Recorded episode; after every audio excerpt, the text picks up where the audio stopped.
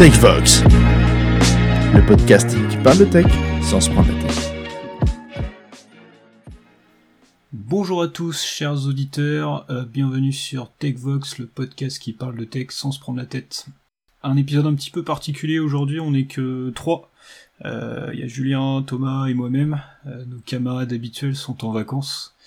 Étant donné qu'ils ont enregistré un, épisode tout seul la semaine dernière, bah du coup on fait pareil, dans notre coin on en enregistre un autre.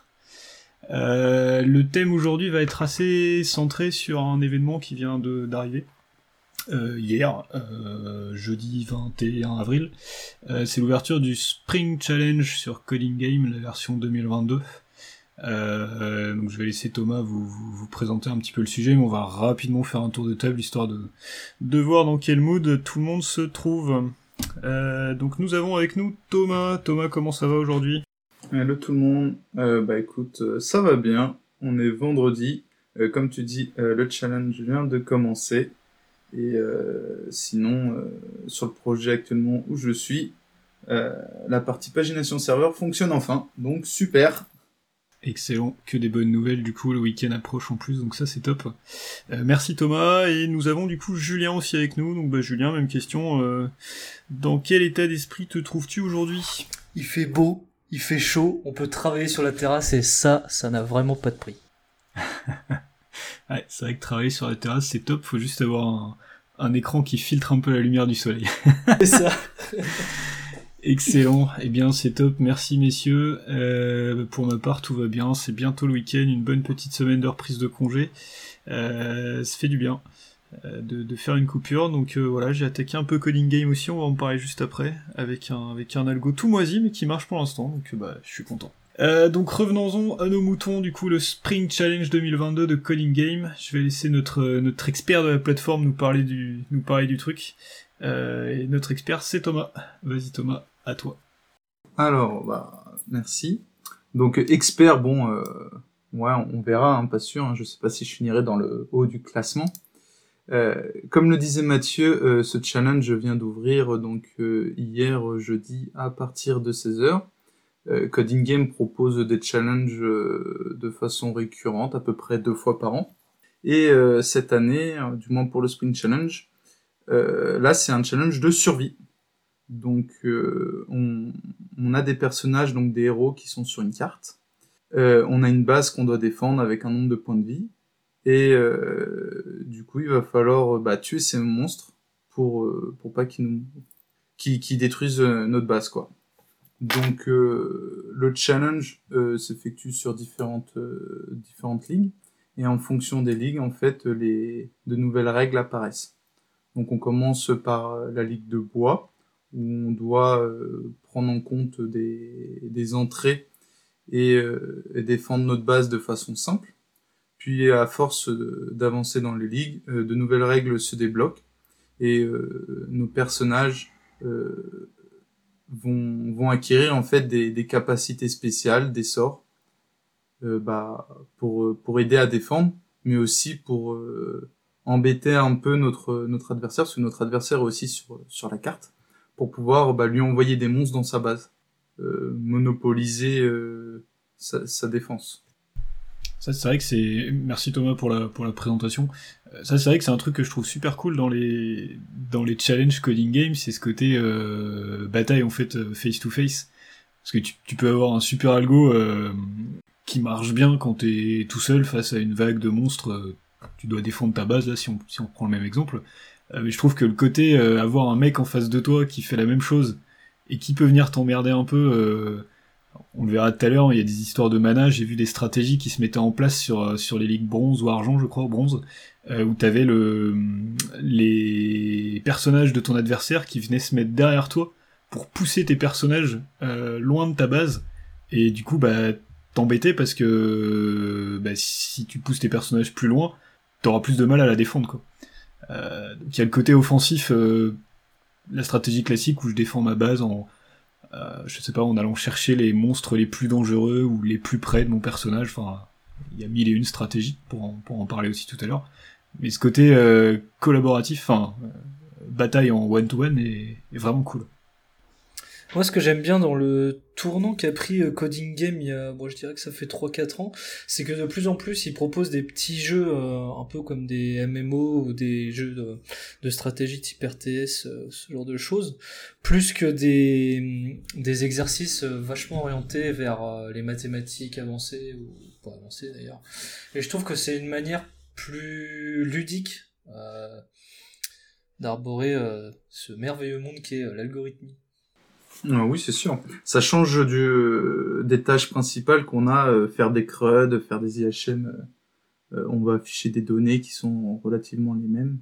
Donc c'est sûr, ça nous permet de voir autre chose. Et pour en revenir, en effet, là, on est sur un mode PVP.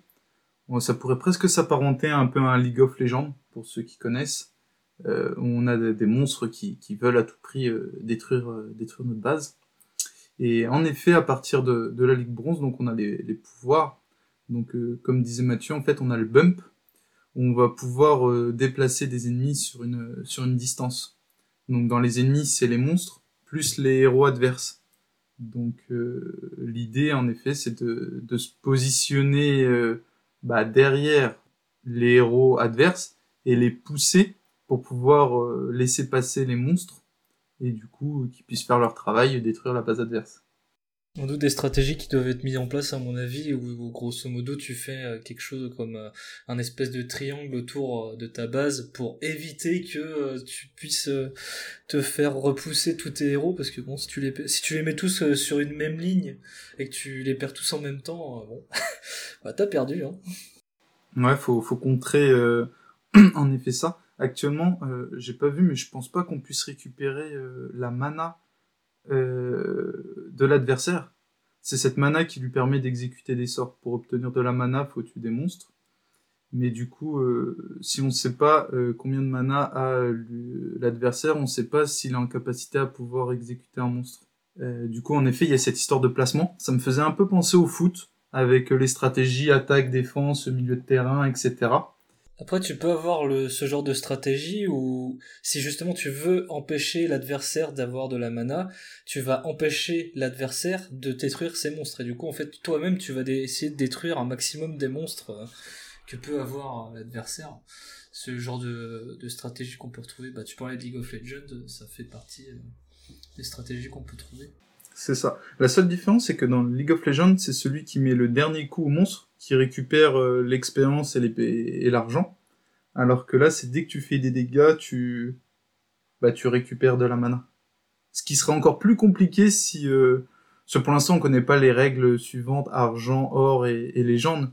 Mais peut-être qu'ils ajouteront, bah, c'est celui qui, qui lastite le, le monstre qui récupère les points. Ça pourrait être, ça pourrait ajouter encore plus de complexité. Euh, dans les autres sorts, euh, donc là, on a parlé du bump.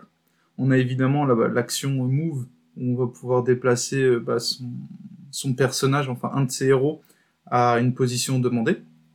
On a aussi euh, le, sort contrôle. Le sort contrôle, il permet de réorienter euh, un monstre ou un héros dans une direction. Donc lorsqu'on l'applique sur un héros, ça annule le move demandé. Et lorsqu'on l'applique sur un monstre, si le monstre par exemple se dirigeait vers votre base, et vous faites un contrôle vers la base d'ennemis, et bah du coup ça va changer sa direction, et du coup en fait euh, ce monstre ne viendra plus vous emmerder.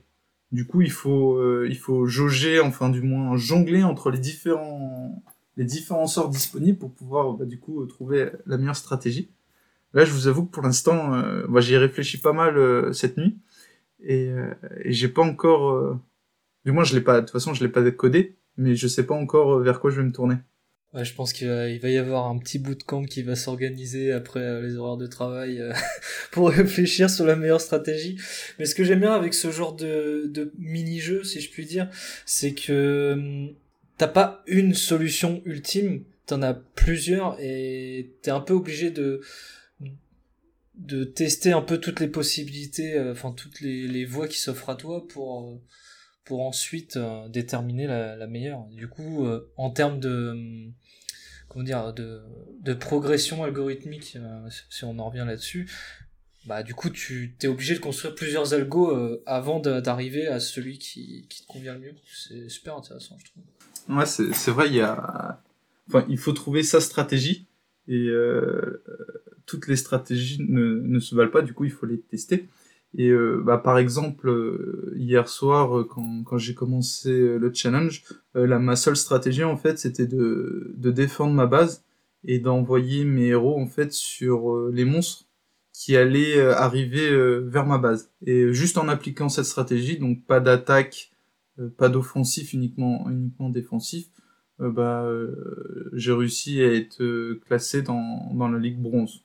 Donc en soi, une stratégie toute simple permet déjà de, de, débloquer les règles et d'atteindre cette ligue. Après, en effet, pour pouvoir évoluer, je pense qu'il va falloir se creuser les ménages.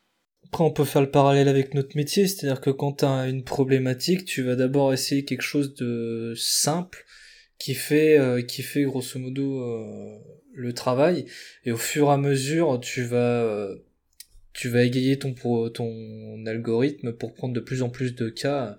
Tu peux pas, dès le début, avoir en tête euh, la solution complète euh, qui gère tous les cas. Donc, euh, ce, ce genre de, de, de challenge t'apprend aussi cette réalité, si je peux appeler ça comme ça. C'est tout à fait. Bah, faut mieux y aller, comme de toute façon, comme ils le disent, il hein, faut mieux y aller à son rythme et y aller pas à pas, plutôt que d'essayer tout de suite une stratégie complexe où euh, on va se retrouver dans, bah dans, un programme en fait qui va pas se comporter comme on le souhaite. Notamment euh, pour tout ce qui est partie debug, en fait euh, c'est un peu compliqué parce que les seuls retours qu'on va pouvoir avoir c'est les logs qu'on va écrire nous-mêmes. on va pas pouvoir mettre de points d'arrêt, dire stop, je regarde ce qui se passe, pourquoi j'ai réagi comme ça, etc. Donc c'est pour ça c'est super important en effet de faire de façon progressive et pas essayer de tout prendre. Et euh, comme tu disais aussi tout à l'heure, contrairement à, à ce qu'on peut avoir euh, ben, dans notre travail, c'est-à-dire que aujourd'hui, quand, quand on a une, une US, on fait quelque chose à développer, on sait tout de suite vers quoi on veut aller. On a tout de suite le résultat, euh, on sait le résultat attendu. Alors que dans un challenge comme ça, en fait, bah, le résultat attendu, c'est de gagner la partie, mais on ne sait pas comment y arriver. Moi, je voulais savoir sur euh, sur quoi vous étiez parti comme euh, comme langage, parce que c'est aussi ça la, richesse de, du challenge. Euh, bah, c'est que du coup, tu peux partir sur sur plein de langages, sur, sur celui que tu veux. moi, je suis parti sur du C Sharp parce que parce que voilà, c'est ma stack et je, je, suis plus à l'aise avec ça.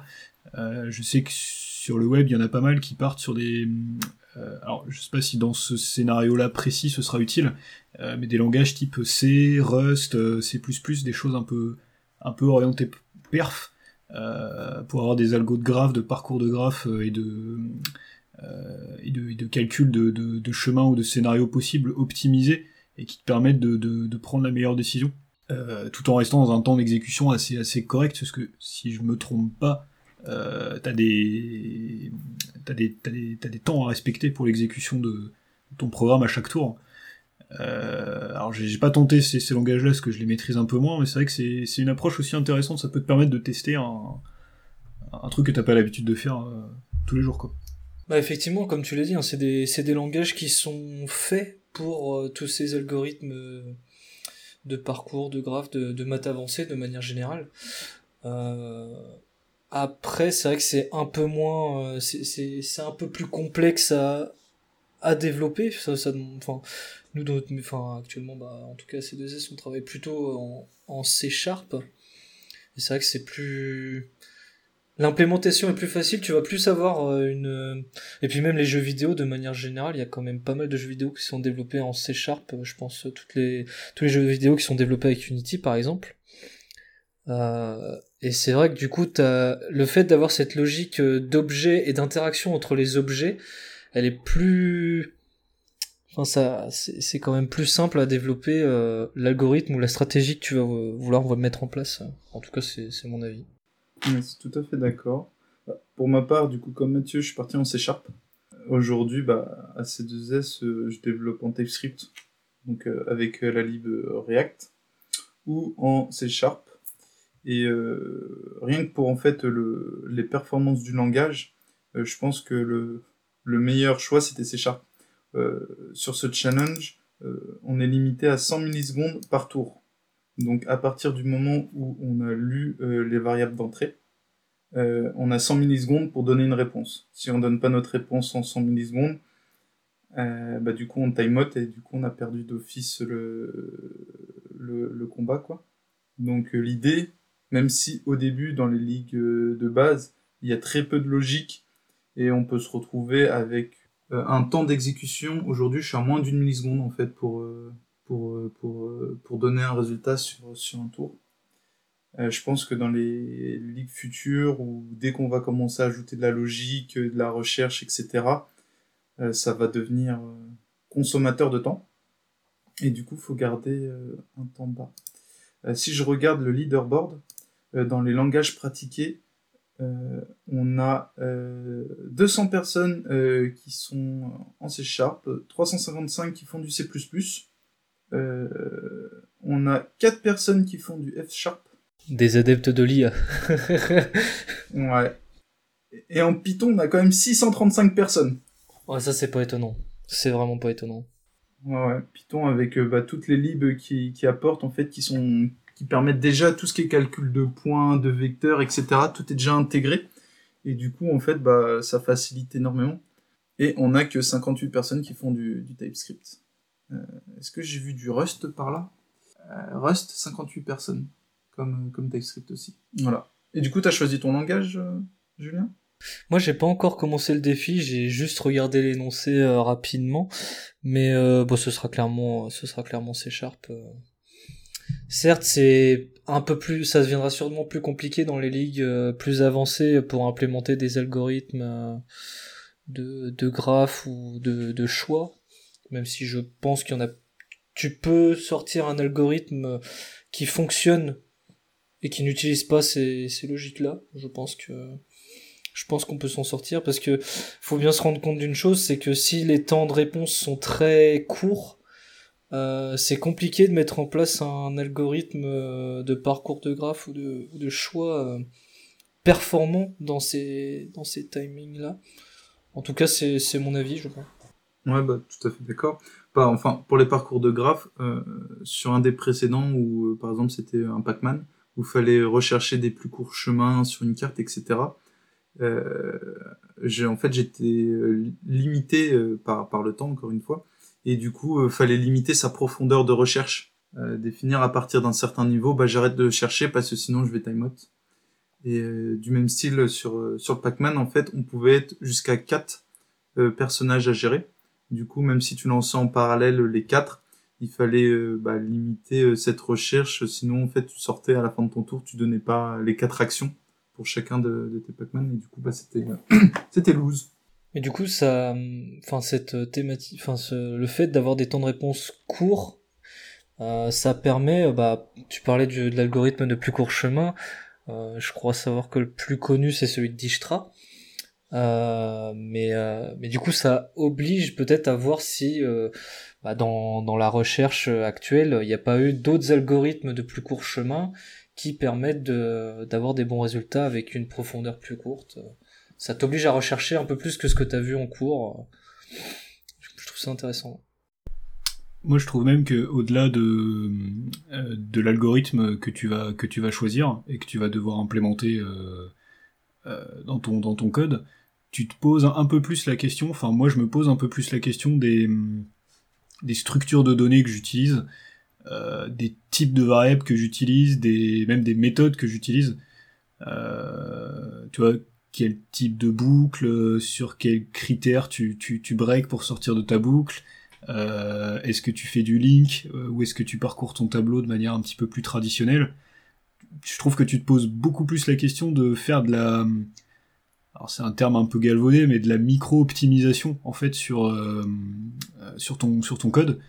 Et bah, c'est vachement intéressant parce que tu, tu, tu, vas aller chercher des infos euh, assez poussées sur, la, façon dont fonctionne le langage et ça, te, va t'en donner une maîtrise un peu plus intéressante. Et, ça c'est top parce que c'est c'est clairement pas le genre de sujet que t'abordes au jour le jour.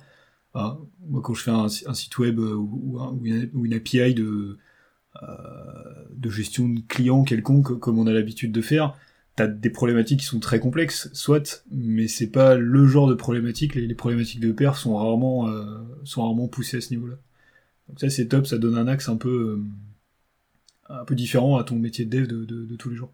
Et c'est d'autant plus intéressant sur un langage haut niveau comme C Sharp, où on n'a pas forcément, enfin si on n'a pas eu comment dire, des, des, cours sur des langages plus bas niveau, on parlait de C++, on parlait de C, euh, toutes ces notions de pointeur, de mémoire, etc. On les a pas spécialement euh, avec euh, C Sharp, vu qu'on on est un peu plus haut niveau dans, dans le langage.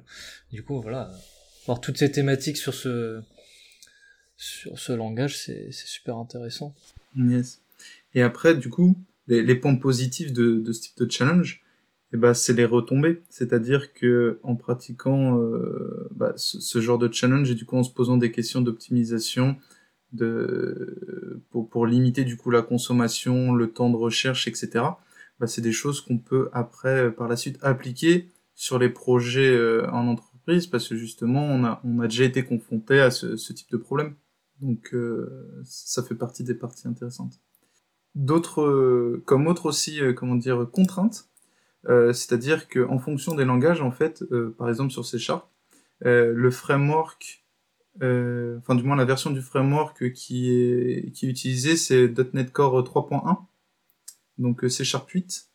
Et concernant les dépendances, en fait, on n'a pas accès au package NuGet. En fait, on peut utiliser uniquement ce qui est fourni par, par Microsoft.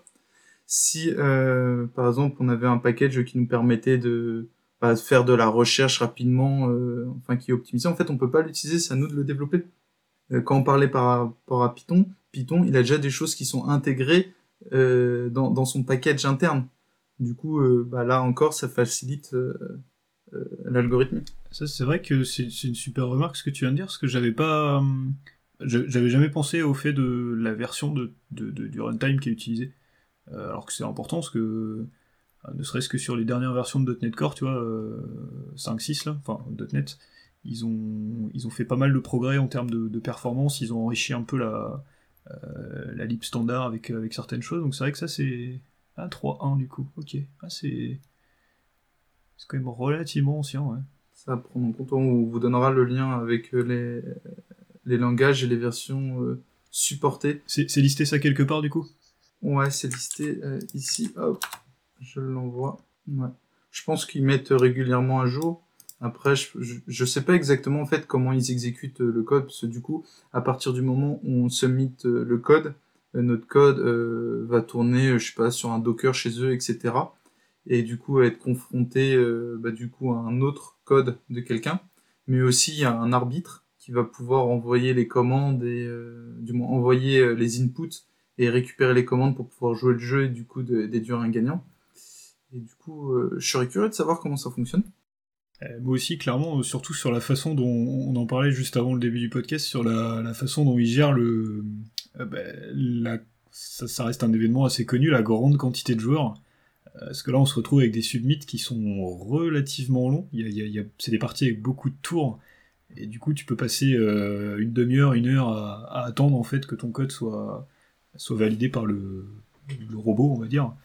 Euh, et du coup, derrière, avec la quantité de joueurs qu'ils ont, ça doit demander un sacré paquet de ressources et ils doivent avoir des belles problématiques en termes de euh, d'optimisation et de, dimensionnement de leur infra pour que ça tourne à peu près correctement sans trop euh, sans trop faire râler les joueurs quoi.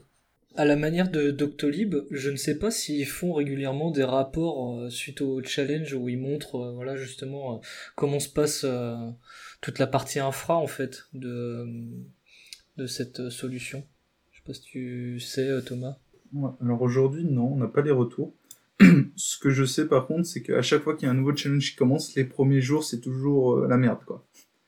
L'influence des, enfin des, personnes euh, qui se connaissent, qui se mitent leur code.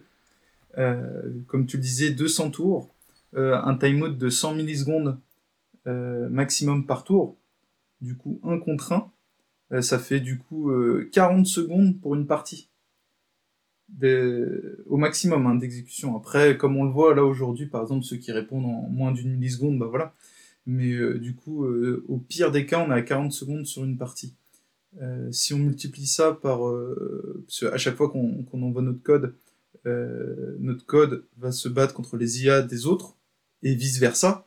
Du coup, pour pouvoir avoir un score de, de l'IA, bah, ça demande un certain temps. Et en effet, on pouvait être jusqu'à une heure, une heure et demie. Bon, en tout cas, c'est un... moi je trouve que c'est quand même un super truc. On, a monté une petite team avec ces deux S là, euh, qui a au moins Thomas et moi qui avons comité du code là, je crois, euh, aujourd'hui. Euh, je suis sûr qu'il y en a d'autres qui vont nous rejoindre. Hein, on n'est pas classé tant qu'il n'y a pas au moins trois joueurs qui ont comité un code, je crois. et puis après, le, classement, c'est du classique. Hein, c'est en, fonction du classement de chaque joueur, on détermine le, classement de l'équipe. pour les collègues de C2S qui nous écoutent, n'hésitez pas à venir y faire un petit tour. honnêtement, ça prend pas forcément beaucoup de temps à faire un algo euh, entre guillemets simple et efficace qui permet de grimper euh, les premières ligues. Euh, après, en effet, pour aller plus loin, faut faut être un peu malin, faut se creuser un peu la tête quand même. mais voilà, ça, ça, demande pas forcément beaucoup de temps au début. Donc venez, n'hésitez pas pour faire rayonner, la boîte. Euh, est-ce que vous avez un dernier mot à dire là-dessus? Après, j'avais deux petits sujets pour vous, si vous voulez, euh, avant qu'on clôture. Ouais, juste pour finir, euh, pour, ceux qui savent pas comment se lancer et qui n'ont pas l'habitude de ce type d'événement, il y aura certainement des, streamers qui vont expliquer en fait comment démarrer. J'ai vu, il y avait un starter pack où ils fournissent bah, la base sur sur la compréhension pour faire un truc tout simple quoi. Juste l'idée c'est de pouvoir sortir euh, des ligues de bois et d'avoir accès à toutes les règles et du coup comprendre un peu comment ça se passe, euh, qu'est-ce qu'il faut faire, etc. Voilà les, les bonnes pratiques, euh, ne pas laisser bah, quelqu'un dans la nature et dire vas-y tiens démerde-toi. C'est vrai que c'est ouais pratique, ça donne une base.